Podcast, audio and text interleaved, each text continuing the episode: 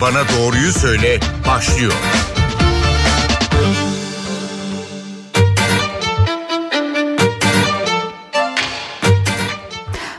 NTV Radyo'da Doktor Bana Doğruyu Söyle başladı. Ben Zeynep Gül Alp. Bugün son bir aydır çocukları etkisi altına alan salgınları konuşacağız. Virüsler neden bu kadar güçlendi? Ne yapmak gerek? Nasıl tedbirler alınmalı?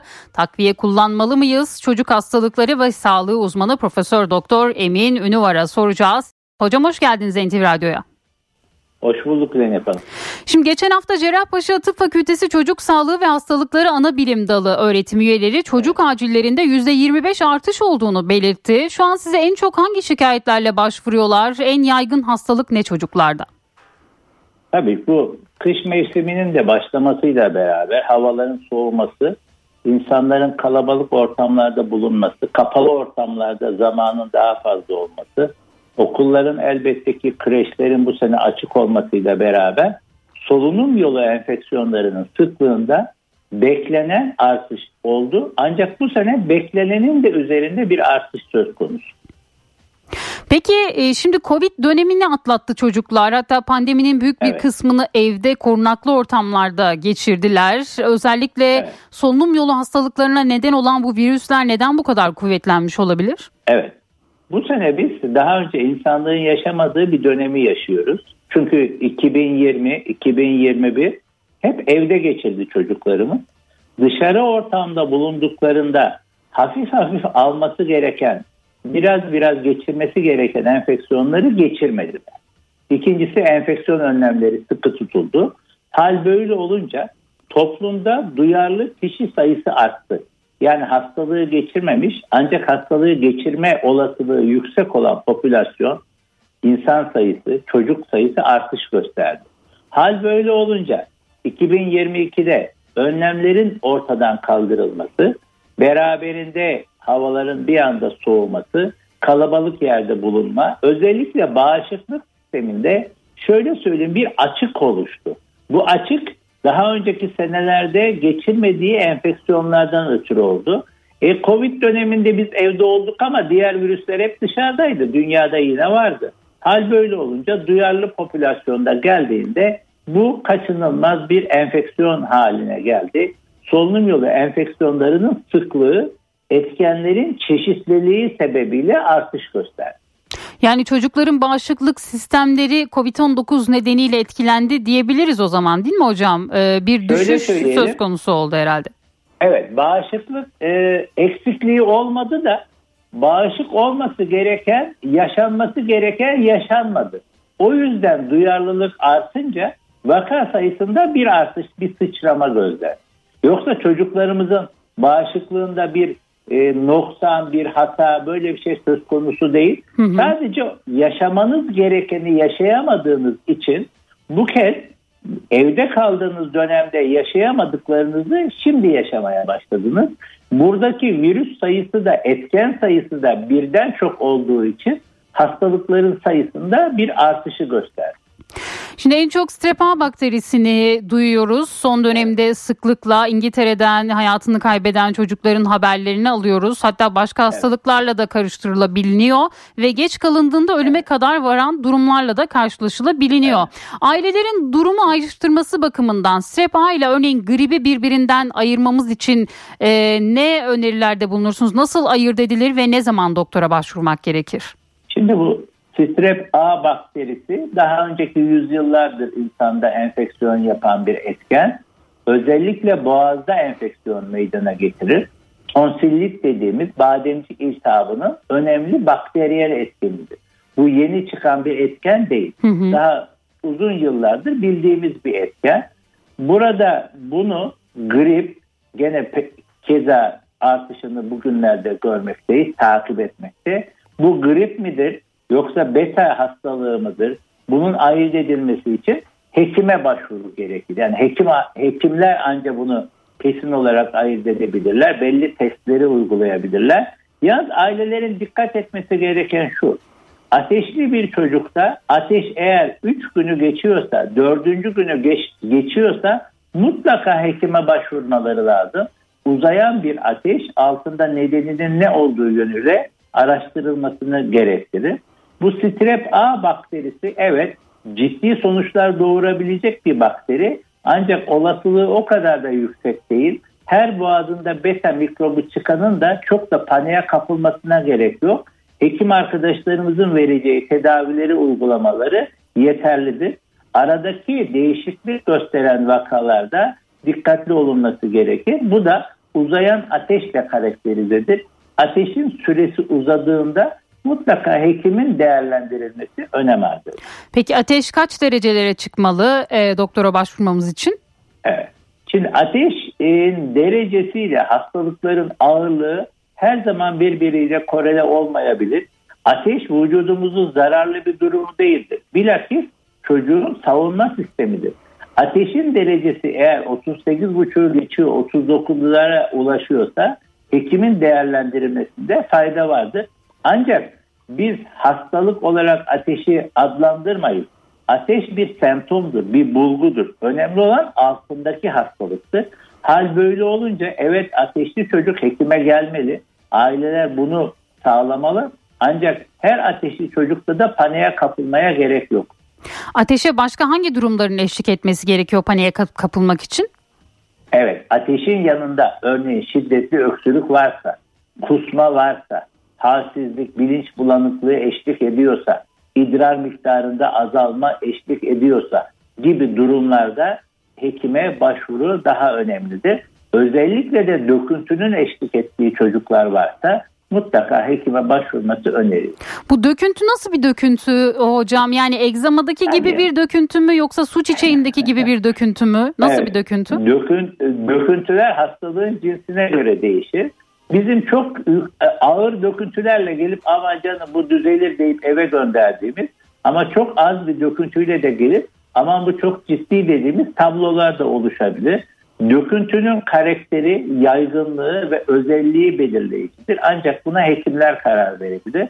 Burada önemli olan döküntüleri olan bir çocuğun hekime gitmesinde fayda var. Hı hı. Ee, şimdi bu aşı konusunda affedersiniz aşı değil ateş konusunda e, işte evet. doğru bilinen yanlışlar da var. Örneğin ateşi olan çocuğa e, hemen müdahale etmek doğru mudur? Evet. E, sirkeli sularla müdahale etmek doğru mudur? ne yapmak gerek? Ateşi Şimdi, olan çocuk ateşli, ne kadar süre ateşle mücadele vermeli? Evet. Ateşli çocukta ateşi düşürmek yani ateş düşürülmeli mi? Bu sorunun evet. cevabı elbette değil. Ateşin belli derecenin üstüne çıkması çocukta verebileceği rahatsızlık ve bazı özel durumlarda ateş düşürülmelidir. Yoksa ateşin çocuğunuza bir zararı yoktur. Faydası olan bir durumdur. Çünkü mikroplarla savaşında ortaya çıkmaktadır. Ateşin biraz olsun kontrol altına almak ya da çocuğu rahatlatabilmek için çocuğun üzerinin soyulması, bol sıvı alımının su içmesinin desteklenmesi ve belli ateş düşürücü ilaçların yerinde kullanılması doğru bir yaklaşımdır. Ancak demin de dediğim gibi ateş kendi değil altındaki hastalık önemlidir. Hı hı. Peki e, şimdi çocuklarda bir de grip aşısı konusu e, yine akıllardaydı. Evet. Bu öneriliyor mu ya da bu evet. dakikadan sonra grip ya da zatürre evet. aşısı yaptırmanın bir faydası olur mu? Evet. Şimdi e, zatürre aşısını öncelikle söyleyip geçelim. Ülkemizde zatürre aşısı zaten sağlıklı çocuğun aşılama programında, ulusal programında yer alıyor çocuğumuzun aşıları tamsa bu aşı zaten yapılmış olur. Geriye kaldı grip aşısı. Grip aşısı rutin bir aşı değildir. Özellikle gruplara yapılması önerilen bir aşıdır. 6 aylıktan büyük çocuklara uygulanabilir. Etkin bir aşıdır. %60-70 koruyuculuk sağlar.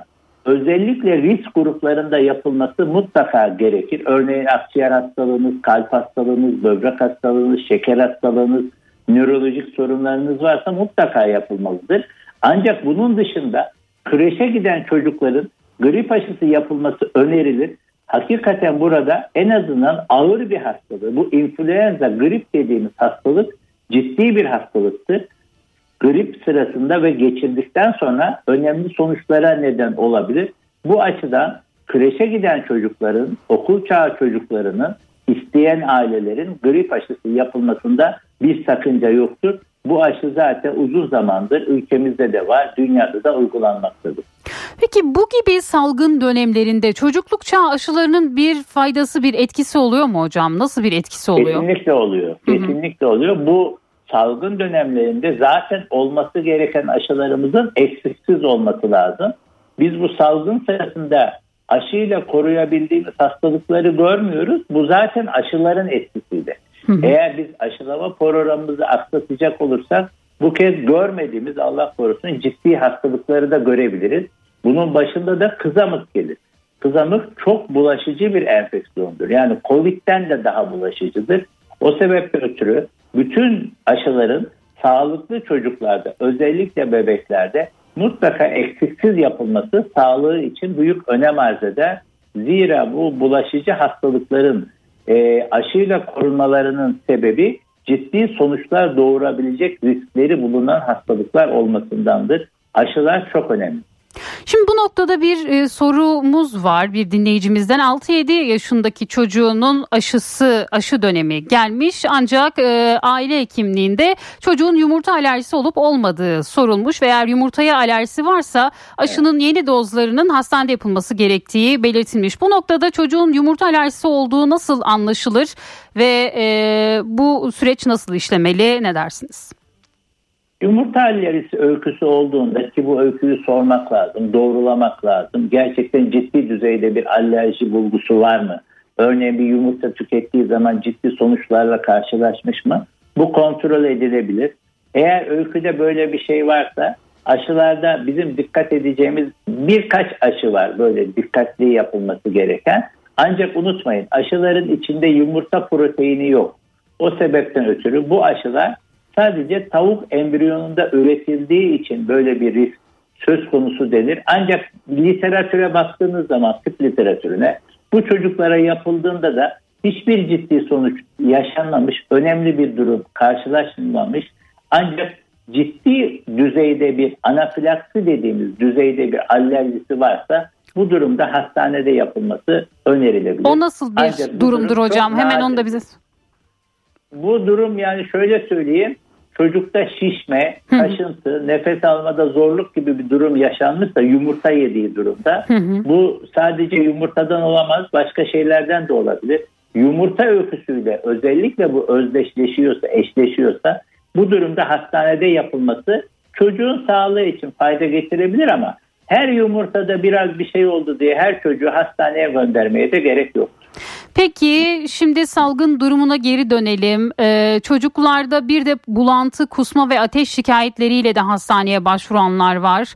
Bunun evet. bir rotavirüs evet. salgını olma ihtimali var mı? Özellikle kaç yaş altı tehdit altında? rotavirüsler böyle sularla bulaşan etkenlerdir. Kış döneminde de yapabilir, karşımıza gelebilir ama bir influenza'yı düşünün. Solunum yolu virüslerini. Evet virüsler sizin solunum yolunuzdan giriyor ama bulantı, kusma, karın ağrısı hepsini yapabilir. Diğer adı paçavra hastalığıdır. Çocuğu halsiz, bitkin, tükenmiş hale de getirebilir. Kas ağrıları tipiktir. O sebeple her bulantı kusması olan çocuğa rotavirüs ya da her ishal olana rotavirüs diyemeyiz. Rotavirüs evet olasılığı olabilir ancak rotavirüsler aşırı yüksek ateşe pek sebep olmazlar. Yüksek ateşle birlikte ise bu daha çok influenza ya da solunum yolu virüslerinin sindirim sistemine olan etkisine bağlı. Hı hı. Peki e, şimdi e, yine e, salgın dönemi dedik. Bu salgın dönemi daha ne kadar sürer? sürer? Kışı böyle geçirir miyiz ya da baharı daha mı iyi bir şekilde karşılarız? Ne dersiniz? Evet, bu, bu tahmin etmesi zor bir e, soru. Çünkü bu yaşadığımız bu durum çok alışık olduğumuz bir durum değil. Ne zaman biter? Aynı biz bunu salgında da yaşadık toplumdaki duyarlılık oranı ne kadar aşağıya doğru düşerse bu durumda salgın yavaş yavaş gerileyecektir. Muhtemel önümüzdeki haftalar içerisinde bu salgındaki vaka sayısında bir miktar düşmeyi göreceğiz. Hı hı. Burada dikkat edilmesi gereken nokta şu. Evet vaka sayısı çok yüksek. Yani sayı çok yüksek. Ama Allah korusun bir Covid'de olduğu gibi yoğun bakım ünitelerine giren ya da yoğun bakım ünitelerinde tedavi gören hasta sayısı dramatik boyutta artmıyor.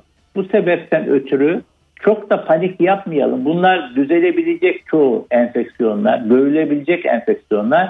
Sadece biri bitip diğeri başlıyor. Çünkü etkenlerin hepsini çocuklar tek tek görmeye başladılar. Hal böyle olunca bir sınıfta birinin etkeni farklı, ötekinin etkeni farklı derken hepsi birbirine bulaştırdı.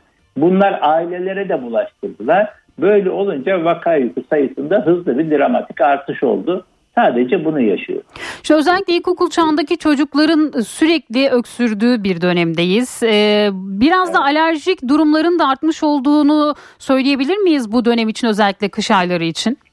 Şimdi bu dönem için şöyle diyelim alerjik durumlar kış mevsiminde tabii ki bir miktar artabilir ama o cümlede biz hava kirliliği artışı diyelim. Hani sizin alerji diye bildiğimiz ya da tahmin ettiğimiz durumlar hı hı. esasında hava kirliliği ile ilgili. Şimdi dışarıya baktığınız zaman kapalı bir hava. Burada e, katı yakıtların tüketildiği bir ortam. Egzoz dumanları ve çevreden gelen atıklar burada hava kirliliğini arttırmakta. Kalabalık ortamda yaşamak, çocukların akciğerlerinin özellikleri onlar da öksürük semptomunun oluşmasını kolaylaştırmaktadır. Yani hava kirliliği en azından viral etkenler kadar yatsınamayacak öneme sahip. Peki bu geçmeyen öksürük için bir tavsiyeniz olur mu? Ne yapmak lazım? Burada öksürüklerin unutmamak lazım. Bir solunum yolu enfeksiyonu geçirseniz dahi, geçirseniz dahi 2-3 hafta sürebilir. Yani öksürük siz hastalık geçirdikten sonra da bir süre devam edebilir. Ateşiniz düşer ama öksürüğünüz daha geç düzelir. Bu beklenen bir özelliktir. Bronşlarınız daha duyarlı hale gelmektedir. Burada tedavi edilmesi gereken en önemli nokta çocuğun su alımının iyice dengelenmesidir, artırılmasıdır. Su çok önemlidir. Hı hı. Su alımının artırılması çocukta öksürüğü e, yumuşatan en önemli nokta. Su derken su ve diğer besinli sulu besinlerin mesela çorba gibi, süt gibi, ıhlamur gibi veya benzeri şeylerin alınması çocuklarda hidrasyonunu kolaylaştırır ve öksürüğün yatışmasına yardımcı olur. Eğer öksürük iki haftayı da geçip devam ediyorsa bu durumda hekim kontrolü gerekmektedir. Genel olarak bu dönem için ailelere tavsiyeniz ne olur? Nasıl korunmak lazım? Ee, bazı Burada, okullarda maske tavsiyeleri tekrar e, evet. okul yönetimleri tarafından velilere iletiliyormuş. Siz ne dersiniz? Yani şimdi şöyle söyleyeyim maske tavsiyesiyle artık bu dönemden sonra bu işi kontrol etme. Bir çocuk taktı, iki çocuk takmadı. Burada pek bir büyük bir etkisi olmayacaktır. Maske takılması e, ya herkes takarsa genel bir önlem olursa önemi vardır. Yoksa çok büyük önemi yoktur. Burada dediğim gibi önemli olan hastalığın ciddiyetidir. Hastalık yükü yüksek ancak çok ciddi ağır vakaların oranında ciddi bir artış yok. Bunu bakanlığımız da zaten söylüyor. Ha ben maske takılmasın demiyorum ama herkese maske takılacak denilecek bir durum söz konusu değil. Kişisel hijyene dikkat edilmesi, el yıkaması çok daha önemli. Havalandırmanın iyi yapılması, el yıkanması, çocukların beslenmesinin desteklenmesi ve çocuklarımızın uyku düzeninin optimum düzeyde tutulması e, bizim için koruyucu önlemler içerisinde yer alır. Çok teşekkür ediyoruz programımıza katıldığınız sorularımızı yanıtladığınız için. Ben teşekkür ederim. İyi günler diliyorum. Çok teşekkür ediyoruz. Doktor bana doğruyu söyledi. Bu hafta çocuklardaki salgını konuştuk. Konuğumuz çocuk hastalıkları ve sağlığı uzmanı Profesör Doktor Emin Ünü vardı. Haftaya farklı bir konu ve konukla tekrar bir arada olmak dileğiyle. Hoşçakalın.